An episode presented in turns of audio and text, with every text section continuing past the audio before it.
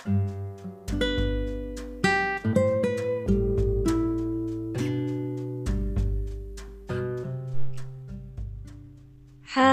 selamat pagi, selamat siang, selamat sore, selamat malam. Kapan pun kalian yang dengerin podcast gue hari ini, gue ucapin selamat tahun baru 2021. Dan semoga di tahun baru ini kita bisa menjadi seseorang yang jauh lebih baik dan apa yang kita inginkan semoga kita bisa wujudin dan hmm, Semoga apa yang terjadi atau ujian yang terjadi di tahun 2020 bisa lebih baik bisa lebih baik lagi di tahun 2021.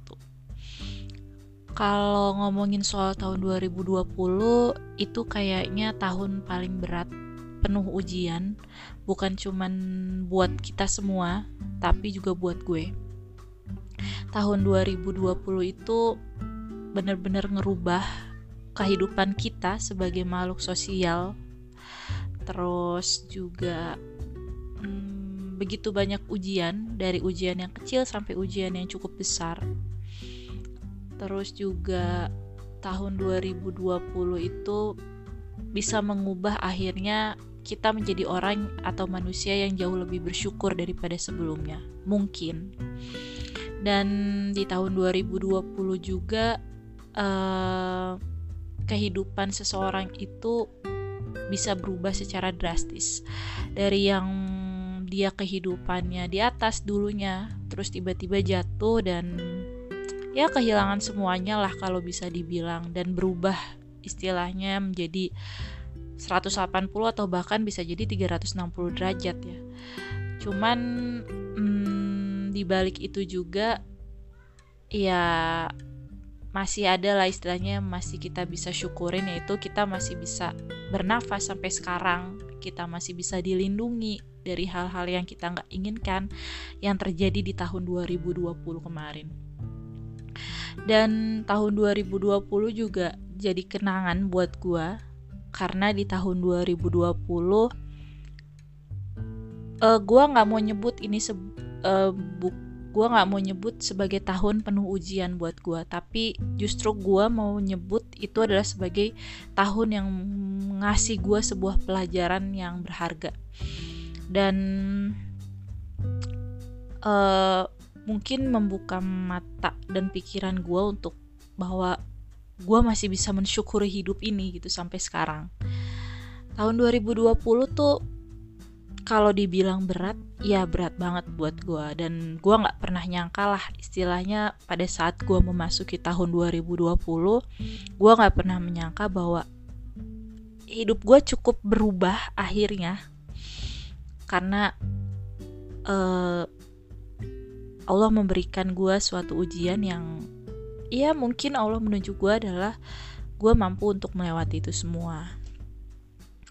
Di tahun 2020 tepatnya di Maret tanggal 18 Maret 2020 uh, gua mengalami kecelakaan cukup parah dan berimbas ke uh, fisik gue sendiri kalau dibilang ke mental pun ya mungkin iya ya ada pengaruhnya juga gitu kan.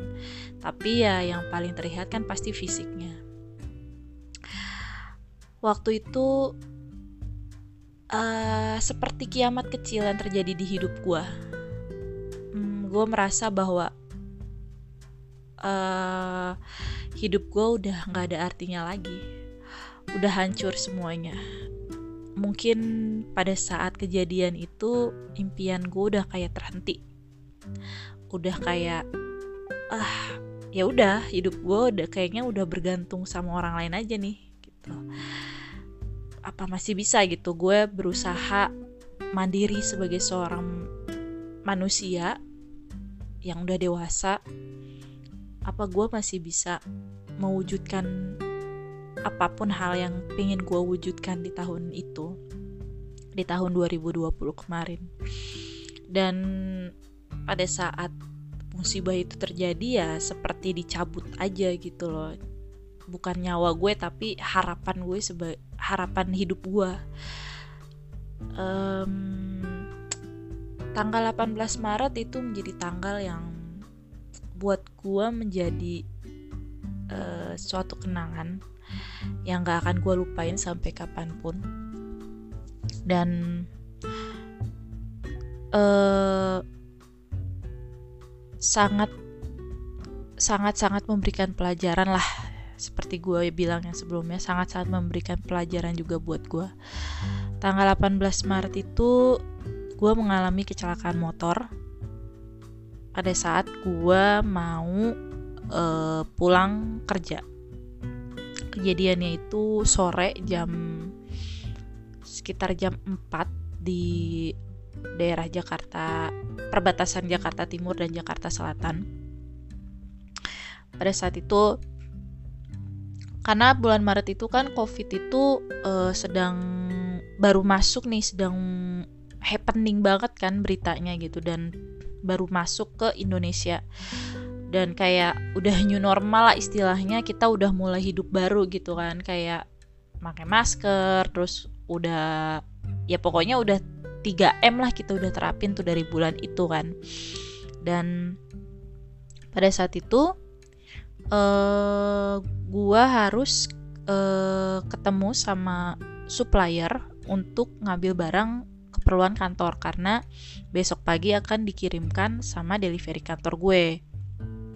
Jadi gue dapat perintah dari atasan untuk uh, ambil barang. Kebetulan suppliernya itu memang deket sama rumah gue. Jadi uh, orang kantor nyuruh gue untuk ngambil barang itu sekalian.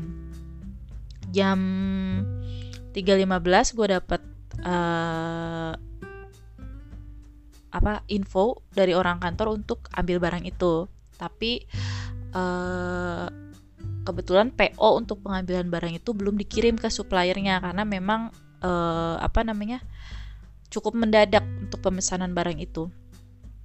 Akhirnya setelah gue sholat asar terus nunggu dulu baru jam 4 kurang gue berangkat. Dan uh, yang nggak disangkanya adalah suppliernya itu tutup setengah lima. Jadi gue udah nggak fokus lah istilahnya di di kantor itu gue udah nggak fokus kan. Jadi kayak aduh Jakarta Timur ke Jakarta Selatan itu kalau nggak macet sih deket ya gitu kan. Tapi kalau macet tuh bisa sampai satu dan bisa sampai satu satu setengah jam untuk nyampe ke daerah si supplier itu berada kan. Jadi gue berangkat jam 4 kurang terus supplier tutup jam setengah lima.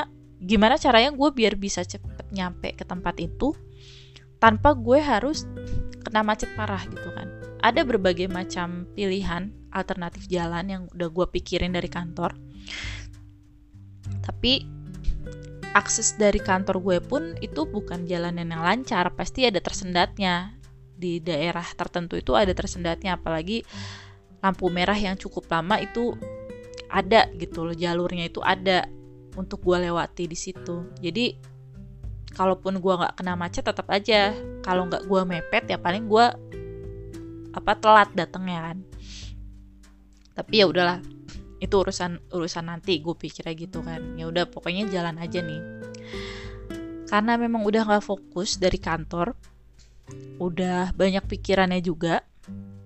Dan sebelumnya seminggu sebelumnya itu memang gue ini sudah merasakan feeling yang gak enak. Jadi udah kayak aduh kayaknya udah nggak di sini nih nyawanya gitu kan. Udah nggak di kantor nih kok berangkat ke kantor pun kayak udah nggak ada tenaga udah lemes udah kayak pokoknya udah nggak enak lah istilahnya. Jadi gue merasakan memang seminggu ya seminggu sebelumnya itu gue udah udah punya feeling gak enak nih untuk ngejalanin apa pekerjaan gue dari rumah menuju kantor terus dari kantor menuju rumah tuh udah gak enak gitu udah ada pikiran yang aneh-aneh. Balik lagi akhirnya gue jalan kan jam 4 ya biasa aja sih normalnya dan kebetulan memang karena waktu itu mungkin kantor banyak yang udah pulang cepet kan. Jadi jalanan juga apa nggak nggak terlalu nggak terlalu padat lah. Untungnya nggak terlalu padat sampai di satu daerah. Uh, karena itu jalanan kosong kan ya otomatis ya gue nggak mungkin dong. Istilahnya gue nyetir motor yang kecepatannya cuma 20 gitu kan. Pasti ya logikanya gue akan nyampe ke 50 lah maksimalnya gue. Gue nggak pernah yang lebih dari itu. Dan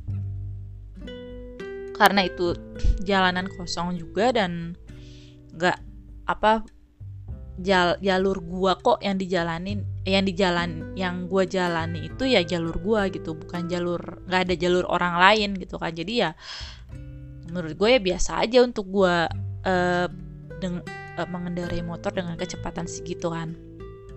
Akhirnya nggak disangka nggak dingana ada satu motor yang dia harusnya jalurnya ke mana dia ngambil jalurnya ke mana gitu kan. Karena dia pengen jalan pintas otomatis dia nyebrang ke jalur gue. Dan dari jauh itu gue udah ngeliat si motor ini. Dan kebetulan motor ini dikendarai sama ibu-ibu bawa sorry dikendarai sama satu orang ibu dengan ngeboncengin satu orang anaknya yang sekitar umurnya ya 12 sampai 15 tahun lah kayaknya. Belum terlalu apa mak maksudnya masih anak-anak SMP lah kayaknya sih untuk ukuran badannya yang gue lihat ya si anaknya ini. Dari jauh kebetulan di depan gue itu ada mobil uh, Avanza. Yang uh, di belakang gue pun ada mobil Pajero itu gue inget banget. Si Avanza ini uh, ngambil jalur yang berbeda dari gue setelah itu gue setelah si Avanzanya lewat gue lihat ada si motor ibu-ibu ini kan. Otomatis karena gue ada di jalur gue gue mau gue dong yang lewat kan. Ini orang udah salah gue pikir kan. Dan ini orang udah salah nih. Akhirnya gue kasih klakson gue kasih klakson gue tancap gas dan sebelum akhirnya gue mendekati jalur yang mau gue lewatin si ibu-ibu itu tuh berhenti gitu kan. Si ibu-ibu itu berhenti. Tapi pada saat gue tancap gas malah si ibu-ibu itu jalan dan nyebrang. Otomatis gue nabrak jadi bagian depan gue nabrak samping samping kirinya ya samping kirinya motor si ibu-ibu itu depannya depan kirinya. Jadi ban ban ban depan dia bagian kirinya itu gue hantem. Dan dari situ yang gue rasain adalah gue cuman kepental dari motor. Setelah itu gue nggak tahu apa apa lagi tapi gue masih dalam keadaan sadar. Yang gue inget gue hanya seperti jatuh dari motor lalu kebanting badan gue. Alhamdulillahnya kepala gue nggak nggak ngebentur ke aspal. Jadi gue tak gue banting dengan badan gue. Lalu udah akhirnya karena gue masih sadar otomatis gue melihat dong keadaan si ibu-ibu itu. Dia hanya kesenggol gitu loh. Jadi jatuhnya tuh karena dia kesenggol jadi dia jatuh masih dalam keadaan dia di motornya nggak kepental sama sekali kan. Terus akhirnya uh, si mobil Pajero nya di belakang gue itu ngerem. Ngerem pasti gue lihat banget itu dia bener-bener ada di belakang motor gue dan kalau dia nggak ngerem secara pas itu mungkin gue akan abis dan gue nggak tahu mungkin ya pasti gue nggak akan bikin podcast ini juga ya. Karena guanya mungkin udah ya you know lah semuanya kan. Nah setelah itu uh, setelah gue apa agak mem membangkitkan badan gue agak membangunkan badan gue langsung ditolong sama uh, ojek online yang sedang lewat juga. Terus dia dia suruh gue untuk bangun pada saat gue bangun di mau bangun itu kaki gue itu kaki kanan gue nggak ada rasa sama sekali. Jadi yang bisa gue keluarin hanya kaki kiri. Pada saat gue narik kaki kanan itu nggak ada rasa sama sekali di kaki kanan gue sama sekali nggak ada rasanya. Ini udah dan gue nggak berpikir jauh ya. Terus akhirnya ter terus di, di, di disuruh sama si uh, abang ojol ini ayo mbak ayo mbak katanya. Ayo mbak ayo mbak uh, bangun bangun. Uh, ini biar biar biar biar bisa diangkat katanya motornya. Terus gue bilang bahwa saya nggak bisa ngerasain kaki saya pak. Gue bilang gitu kan. Terus akhirnya diangkat motornya sama si bapak itu. Uh, dilihatlah keadaannya adalah uh, kaki kanan gue bagian telapaknya itu sudah terbelah. Tengah tengahnya itu udah terbelah jadi bagian tengahnya itu kelihatan tulangnya. Karena kebelahnya itu akhirnya ngakibatin jari gua uh, turun. Jadi otomatis kan kalau kebelah pasti turun kan jarinya gitu. Terus ya udah pada saat lihat itu gue cuman bisa istighfar nyebut nama Allah dan langsung seperti kayak semuanya dicabut. Jadi kayak ya Allah kenapa mesti gue yang dipilih? Ini seperti kayak masa depan gue udah gak ada. Karena itu memang kemungkinan 50-50 pun gak ada. Karena memang udah parah banget. Itu udah parah banget. Dan ya cuman keajaiban yang bisa yang bisa yang bisa gue harapin pada saat itu kan.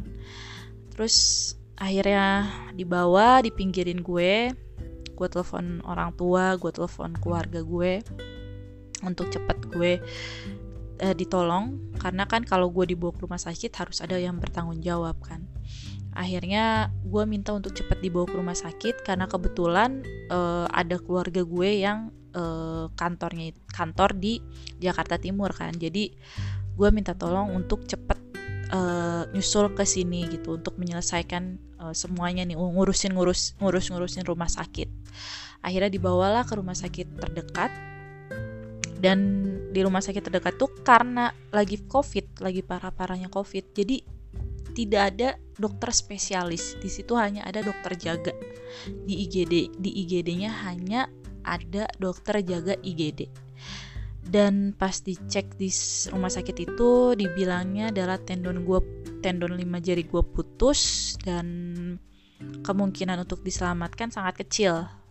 Itu yang dibilang sama dokter jaga di IGD rumah sakit tersebut. Akhirnya uh, karena nggak ada dokter orto kan karena nggak ada or dokter orto yang praktek di situ akhirnya uh, kita pindah rumah sakit dibawalah ke rumah sakit di Jakarta Selatan juga rumah sakit negeri itu akhirnya dibawa ke sana sama halnya seperti rumah sakit sebelumnya di situ hanya ada dokter jaga dokter IGD dan gak ada dokter spesialis sama sekali yang praktek di situ. Dokter residen pun tidak ada sama sekali pada saat itu. Terus akhirnya sudah diurus semuanya segala uh, data diri gue untuk keperluan segalanya gue masuk IGD. Ya karena keadaannya hanya ada dokter jaga, dokter IGD dan gak ada dokter residen sama sekali apalagi dokter spesialis. Jadi otomatis gue di sana hanya ditangani untuk gue diinfus terus ditanya kejadiannya gimana terus kenapa terus ronsen segalanya tapi untuk dokter spesialis orto gue belum dapet sama sekali dan itu menurut gue setelah kejadian itu kan dua jam gue kejadian jam 4 terus gue masuk rumah sakit yang kedua jam 6 itu sudah dua jam otomatis darah gue semakin berkurang kan. Dan ya uh, istilahnya ya udah gue pasrah di situ kan. Jadi mau seperti apa nih akhirnya gitu. Dan ya inilah yang gue bilang gue di sini hanya mengharapkan keajaiban. Cuman Allah yang bisa nolong gue pada saat itu kan. Gue cuman berdoa kalau gue dikasih kesempatan untuk gue masih bisa jalan lagi untuk semuanya masih bisa diperbaiki lagi ya gue akan perbaiki juga hidup gue gue cuma bilang gitu sama Allah dan gue minta semuanya dimudahin.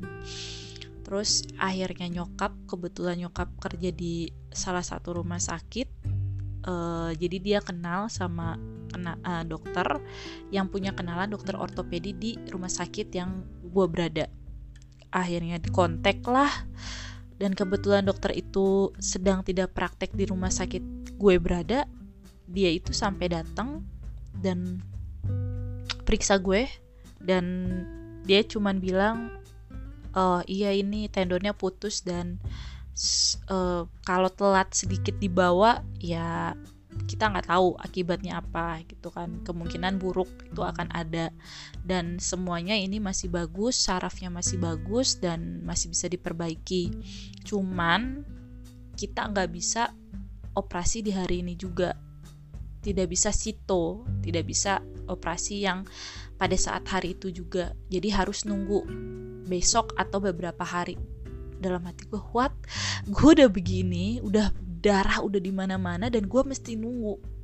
Dan aduh kayaknya ya udahlah gitu kan. Gue udah berpikir ya udahlah mungkin emang ya udah emang udah udah udah udah nggak ada harapan lah pada saat itu gue gue ngerasanya. Akhirnya nego nego nego nego terus nyokap minta bantuan untuk segera dibantu untuk operasi sito. Dan alhamdulillah lagi-lagi Allah nolong gue gitu kan. Allah kasih keajaibannya Allah kasih kemudahannya buat gue.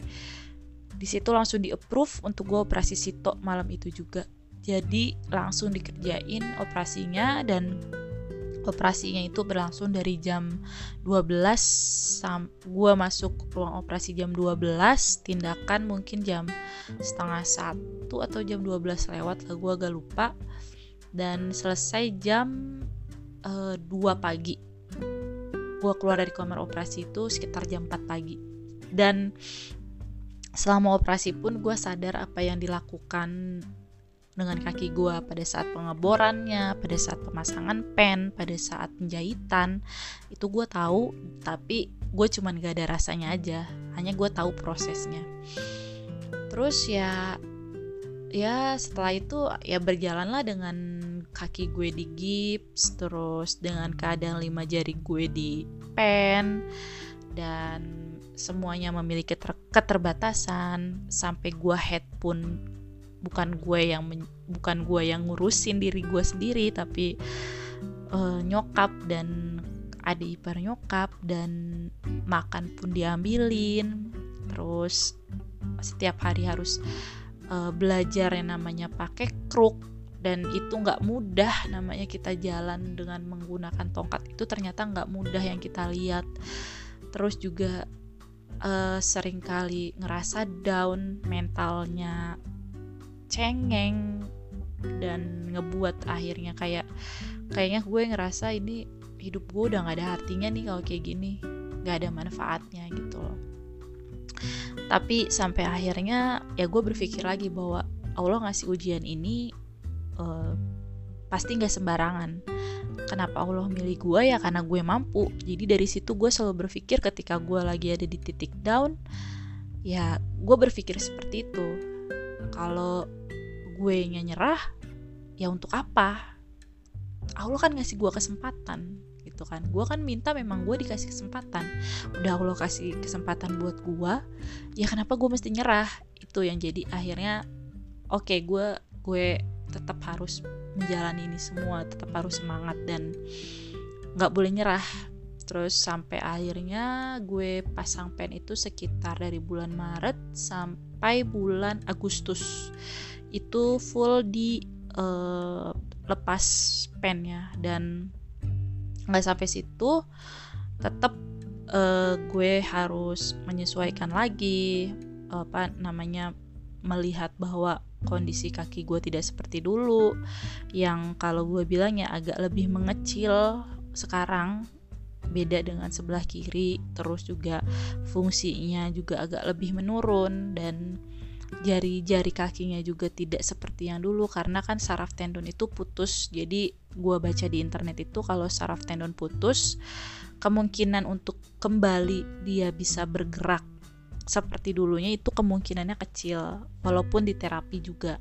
Dan ya sekarang ya gue jalani dengan yang sudah berbeda dari sebelumnya. Jadi memakai sepatu pun ya uh, udah nggak bisa yang seperti dulu. Jadi nomor sepatu pun sekarang lebih besar daripada yang sebelumnya. Walaupun yang kaki kiri pun enggak enggak sama. Maksudnya ukurannya itu lebih besar kan akhirnya jadinya dibandingkan yang kaki kanan. Karena memang kaki kanan akhirnya e, bentuknya itu yang karena jari-jarinya yang jari-jarinya setelah operasi itu bentuknya agak tidak sesuai dari yang sebelumnya jadi agak lebih susah untuk masuk ke sepatu yang ukuran normal yang biasa gue pakai. Jadi gue uh, gue pakai sepatu di atas normal yang biasa gue pakai. Dan kalaupun sekarang ada efeknya pasti ada. Kalau gue terlalu capek terlalu banyak kegiatan itu gue bisa pada saat gue istirahat itu kakinya kram dan gak bisa digerakin sama sekali. Dan paling parahnya mungkin nyeri. Nyerinya itu ya ya akibatnya yang nggak bisa tidur sama sekali atau harus konsumsi obat penghilang nyeri dulu baru akhirnya hilang dan bisa berkegiatan lainnya. Tapi ya balik lagi gue masih bisa mensyukuri hidup gue di balik ujian yang Allah kasih begitu berat sama gue di tahun 2020 kemarin. Dan